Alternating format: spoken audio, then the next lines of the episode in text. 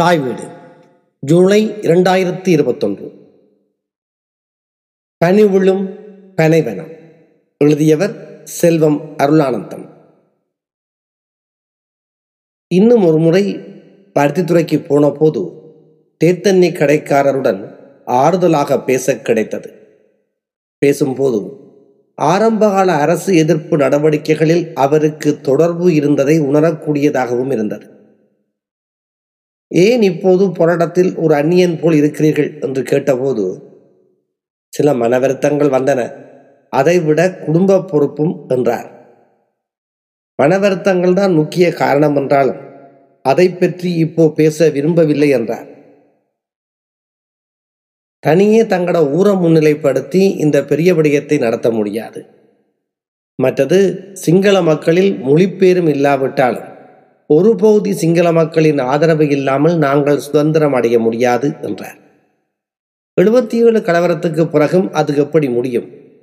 71ஆம் ஆண்டு சிங்கள பிடியங்களின் செகுவரா புரட்சியின் போதும் கம்யூனிசம் பேசின சிங்கள பிடியல் தமிழ் இளைஞர்களை தங்களோடு சேர்க்கவில்லையே என்ற போது அதற்கான முயற்சிகளில் தன்னை சேர்ந்தவர்கள் ஈடுபட்டார்கள் என்று ஒருவருக்குமே வெளியே தெரியாத ஒரு கதையை சொன்னார். 71ஆம் ஆண்டு அமெரிக்க தூதரகத்தை தாக்க முயற்சித்ததாக உகனை என்ற இடத்துல வச்சு செகுவரா தலைவர் உகன விஜயவீரா கைது செய்யப்பட்டார். இதனால் ஆத்திரம் கொண்ட ஜேவிபியினரால் தாக்குதல் நடத்தப்படலாம் என்ற பயம் நாடு முழுவதும் காணப்பட்டது. இப்படியான நேரத்தில் தான் சிங்கள ஆயுதப்படையை தாக்க வேண்டும் என்ற தனது நெடுநாள் கனவை செயலாக்க தங்கத்துறை தீர்மானித்தார். ஆனால் முழுமையான ஒரு காவல் நிலையத்தையோ காம்பையோ தாக்குவதற்குரிய ஆயுத பலமோ ஆட்பலமோ இல்லாத நிலையில் வீதியால் வரும் சிங்கள படைகளை தாக்குவது என முடிவு செய்யப்பட்டது. போலீசார் எவ்வித நேர கட்டுப்பாடும் இல்லாமல் போக்குவரத்து செய்வதால் திட்டமிட்டு அவர்களை தாக்குவது கடினம். ஆனால் ஒரு குறிப்பிட்ட நேரத்தில் இராணுவம் பலாலி முகாமில் இருந்து வல்வெட்டித்துறை இராணுவ முகாமுக்கு சென்று வருவது ஒவ்வொரு நாளும் நடக்கிற நிகழ்ச்சி. அத்தகைய நேரம் ஒன்றில் அவர்களின் ஜீப்பை தாக்கி இராணுவத்தை கொள்வது என்று முடிவெடுத்தனர். 71ஆம் ஆண்டு ஏப்ரல் மாதத்தில் வெள்ளவாயா போலீஸ் நிலையத்தை தாக்கி ஜேவிபியினர் போராட்டத்தை ஆரம்பித்தனர். எனக்கு இவைகள் கொஞ்சம் தெரிந்திருந்தாலும் மனசன் சற்று விவரமாகவும் சுவாரஸ்யமாகவும் 6-7 வருஷத்துக்கு முதல் நடந்த சம்பவங்களை சொல்லிக் கொண்டு போனார். நாட்டில் முழுமையான ஊரடங்கு அமுலுக்கு வந்தது. பொலிஸ் நிலையங்கள் எல்லாம் உசார்படுத்தப்பட்டன. ஆனாலும் 95 பொலிஸ் நிலையங்கள் தாக்கப்பட்டன. யாழ்ப்பாண சிறையில் இருந்த ஜேவிபி தலைவர் ரோகண விஜயவீராவை மீட்க 71ஆம் ஆண்டு ஏப்ரல் மாதம் 5ஆம் தேதி இரவு 11 மணிக்கு யாழ்ப்பாண கோட்டையை ஜேவிபியினர் தாக்கினார்கள். விஜயவீரன், எங்கிருக்கிறாய்? நாங்கள் உன்னை மீட்க வந்திருக்கிறோம் என்று சத்தமிட்டபடி கோட்டை கதவுகளை தாக்கியபடி உடைக்க முற்பட்டார்கள். வலிமை வாய்ந்த அந்த கதவுகளை உடைக்க முடியவில்லை. கடமையில் பொறுப்பாக செயற்பட்ட தமிழ் போலீசாரும் சிறை காவலர்களும் எதிர்த்து தாக்குதலை நடத்தினார்கள். சில மணி நேரங்களில் ஜேவிபியினரால் தாக்குதல் முறியடிக்கப்பட்டது.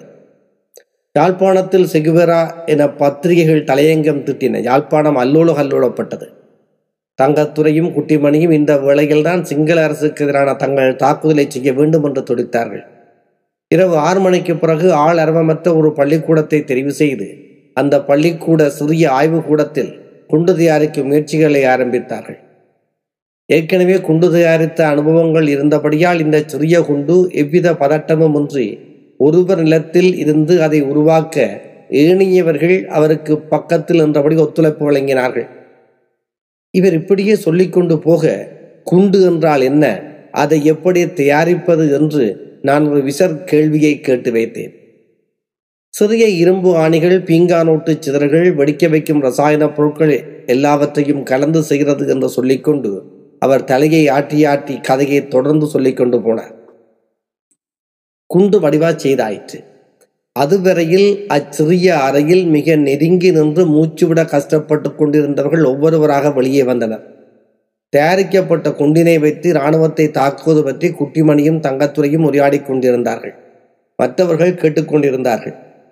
தரையில் உட்கார்ந்து குண்டினை உருவாக்கியவர் நீண்ட நேரம் உட்கார்ந்திருந்தபடியால் கால் உரைத்து விட்டது. உரைத்து போன கால்களை நீட்டி நிமிர்த்தி அவர் எழுந்து கொள்ளவும் பக்கத்தில் இருந்த குண்டில் உரைத்த கால் தட்டுப்பட பலத்த சத்தத்தோடு குண்டு வெடித்து விட்டது. வெளியில் நின்ற குட்டிமணியும் தங்கத்துறையும் திகைத்து விட்டனர். எப்படி நடந்தது என்று மற்றவர்கள் திகைக்க இவர்களில் கெட்டிக்காரரான தங்கத்துறை இளமையை புரிந்து கொண்டார். குண்டு செய்தவரின் வலதுகால் மேலிருந்து கீழ்வரை முழுமையாக சல்லடியாக்கப்பட்டு கிடந்தது. காயப்பட்டவர் குளறிக்கொண்டு மயங்கி விழுந்து விட்டார். சிறிய காயம்பட்ட இன்னொருவரின் இரத்தப்பெருக்கை நிப்பாட்ட சாரங்களை கிழித்து கட்டு போட்டனர். படுகாயமடைந்த குண்டு செய்தவரை என்ன செய்வது என்று தெரியாமல் தடுமாறினர். ஏறத்தாழ இரவு 10 மணியாக இருந்தது. ஊரடங்கு அமுலில் இருந்தபடியால் ஊரே அடங்கி கிடந்தது. யாழ்ப்பாணத்தில் எதிர்பாராத விதமாக நடந்துவிட்ட ஜேவிபி தாக்குதலினால் ஊர் நிலைகளில் இயங்கிக் கொண்டிருந்த போலீசும் இராணுவமும் எல்லா வீதிகளுக்கும் அடிக்கடி வருவார்கள். அவர்களில் கண்ணில் படாமல் எப்படி அவரை வைத்தியசாலைக்கு கொண்டு செல்வது? முதல் தாக்குதலே தோல்வியாக போன கவலை. அதே நேரம் தாங்கள் இரகசிய குழுவில் முக்கியமானவனும் நண்பனுமான குண்டு செய்தவரின் உயிரை எப்படி காப்பது? மிக இக்கட்டான நிலை. நல்லவனும் கெட்டிக்காரனுமான எப்பவும் சமயோசிதமாக முடிவை எடுப்பவனுமான தங்கத்துரை ஒரு முடிவுக்கு வந்தார்.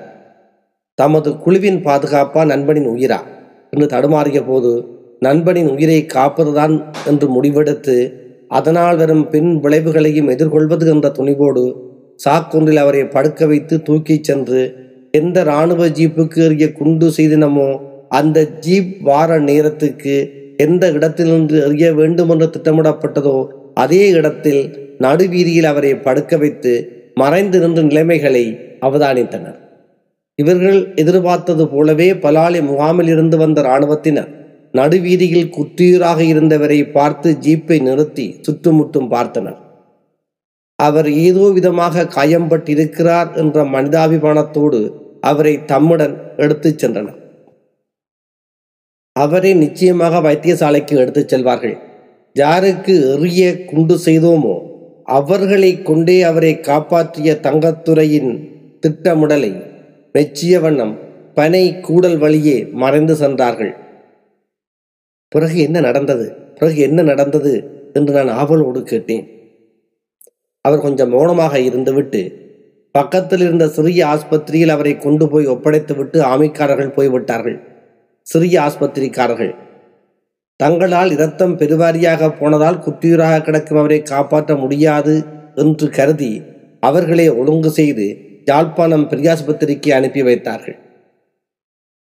அவர் உயிர் தப்பி சுய அறிவு வந்தபின் போலீசார் அவரை விசாரித்தனர். சிகுவரா பிரச்சனை நாடு முழுவதும் முக்கிய பிரச்சனையாக இருந்தபடியால் அவர்கள் இதை ஒரு பெரிய பிரச்சனையாக எடுக்கவில்லையோ அல்லது மீன் பிடிப்பதற்காக செய்த டைனமைட் வெடித்தது என்று அவர் சொன்னதை நம்பியோ அவரை தொடர்ந்து விசாரிக்கவில்லை. சில தமிழ் போலீஸ்மாருக்கு சந்தேகம் இருந்ததுதான். அவர்களும் ஏதோ சாதி பிரச்சனை ஊர் பிரச்சனை என்று குண்டு செய்து அது வெடித்திருக்க வேண்டும் என்று நினைத்தார்கள். அவர் இதுக்கு மேலே கதைக்க விரும்பாமல் பழையபடி சீர்காழி கோவிந்தராஜன் என்று தொடங்கினார். நல்லா தானே போய்கொண்டிருந்தது, மனுஷன் திரும்பியே சீர்காழி என்று நிற்கியது, இது என்ன சனியனடா என்று மனத்துக்குள் சபித்து கொண்டு அவர்கிட்ட கதைகளை அறிகிறது கண்டால் அவர் வழியில் தான் போக வேணும் என்று நினைத்து கொண்டு நித்த மாறுகின்றது எத்தனையோ, அதில் நினைத்ததுதான் நடந்ததுதான் எத்தனையோ என்றும் உள்ளத்தில் நல்ல உள்ளம் உறங்காது என்றும் இந்த பாடல் எல்லாத்தையும் நான் சொல்ல இந்த பாடல்களை விட இந்த பாட்டை கேட்டுப்ப. சின்னஞ்சிறு பெண் போலி சிற்றாடை உடை உடுத்தி சிவகங்கை குளத்தருகே என்று அவர் சொல்ல நான் பொறுமை இழந்து போனேன்.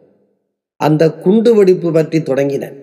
அதற்கு அவர் பதில் சொல்லாமல் யானே பொய், என் நெஞ்சும் பொய், என் அன்பும் பொய், ஆனால் வினையேன் அழுதால் உன்னை பெறலாமே, தேனே அமுதே கரும்பின் தெளிவே தித்திக்கும் மானே என்று திருவாசகத்தை வாய்க்குள் முணுமுணுத்தாள். எனக்கு ஒரு சந்தேகம் எழுந்தது. வெறும் அந்த குண்டு செய்த ஆட்களில் ஒருவராய் இருக்கலாம். ஆனால் நான் அதை அவர்கிட்ட கேட்கவில்லை. வாழ்வில் நினைத்ததில் நடந்ததுதான் எத்தனையோ என்றதை வாய்க்குள் முணுமுணுத்த வண்ணம் முதல் கோணம் முத்துங்கோணல் ஆகுமோ என்ற எண்ணம் எனக்கு வரத் தொடங்கிவிட்டது என்று அவர் தொடர்ந்தார். விடுதலை போராட்டம் தொடங்க முதலே காட்டிக் கொடுக்கும் போராட்டமும் தொடங்கிவிட்டது என்று பெருமூச்சு விட்டார். எனக்கு 3 தங்கச்சிமே, அதையும் மறந்துதான் சில வேலைகள் செய்தன. மறியலுக்கும் போக தயாராகத்தான் இருந்தன. 1-2 கொலைகளால் மனம் விரக்தி அடைந்து விட்டது. அதைவிட என்ற அப்பரை போல இயல்பில் நானும் கொஞ்சம் சாமி போகும், அதுதான் கல்யாணம் முடித்த பின்னர் இந்த கடையை போட்டுக்கொண்டு வாழறன் என்றார். இதற்கு மேல் இவைகளை பற்றி கதைக்க விரும்பாத மாதிரி கதையை மாற்றினார். திடீரென்று அவர் கேட்டார், எந்த நம்பிக்கையில் ஏஜென்சிக்கு காசு கட்டினீங்கள் என்று. நான் ஒன்றும் பறையாமல் இருந்தேன். தம்பி, நீங்கள் என்னோட நல்லா புலங்குறீர்கள், நல்ல ஆளாயிருக்கிறீர்கள், அதை விட ஒரு வசதியான குடும்பத்தைச் சேர்ந்தவர் போல் இல்லை, அப்பாவியாயும் இருக்கிறீர்கள்.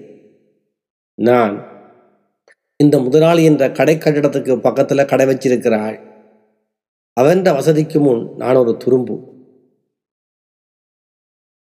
நான் கதைச்சுதான் இருக்கப்படாது. உன் கடைசி மட்டும் உங்களை அனுப்ப போறதில்லை. முதலாளி என்ற பெயரில் உலாவுற பெரிய கள்ளன் என்றார். நான் திகைத்து அவர் முகத்தை பார்க்க, சில வேளை ரெண்டொரு பேரை அனுப்பலாம், போன மாதமும் ஒருவனை போஸ்ட் பண்ணி அடித்து லெபனானுக்கு அனுப்பினவனா, அது இவன் வைப்பாட்டி இந்த புருஷன், அது வேற விஷயம். உங்களை போல நூற்றுக்கணக்கான ஆட்கள்கிட்ட காசு வேண்டித்தான் பக்கத்தில் பெரிய கட்டிடம் எழும்புது. உங்களோட பணத்தை இந்த 6 மாதத்தில் கொஞ்சம் கொஞ்சமாக தருவான், அவன் பெரிய மாதா என்று பெரிய கோபத்தோடு சொன்னார். அது சரி, உங்களோட வர சந்திரனா உங்களை இதில் மாட்டி விட்டது என்றார். ஓமோம், சந்திரன் என்ற ஃப்ரெண்ட் என்றான். அவர் என்னை மேலுங்களும் பார்த்து போட்டு, எனக்கு தேவையில்லாத கதை, ஏதோ உன்னை பார்க்க இரக்கமாயிருக்கு, சந்திரன் இவற்றை அடியார், ஒரு பொடிக்காட் மாதிரி, இவர் செய்கிற அட்டகாசங்களுக்கு துணை போறவர், அவன் வேலையில்லா நிலைமையும் வறுமையும் இவன் தனக்கு சாதகமாக்கி வச்சிருக்கிறான், அவன் விசுவாசமும் சாதி பின்னணியும் குறிச்சி பின்னணியும் இவனுக்கு பெருசாக உபயோகப்படுகிறது. யாரும் தன்னை கேள்வி கேட்டு பிரச்சனை பண்ணினால் யாழ்ப்பாணம் டவுனுக்குள்ளே வச்சு அடிப்போம் என்று சொல்லாமல் சொல்ல அந்த சந்திரன் பயன்படுறான். நீ கெட்டித்தனமாய் ஏஜென்சிகிட்ட காசை திருப்பி வேண்டு, சந்திரனை சந்தேகத்தை விடு, அது உனக்கு நல்லதில்லை என்றான். சந்திரனின் நட்பை எப்படி விடுவது? அவன் செய்த பெரியதோர் உதவியை எப்படி மறப்பது?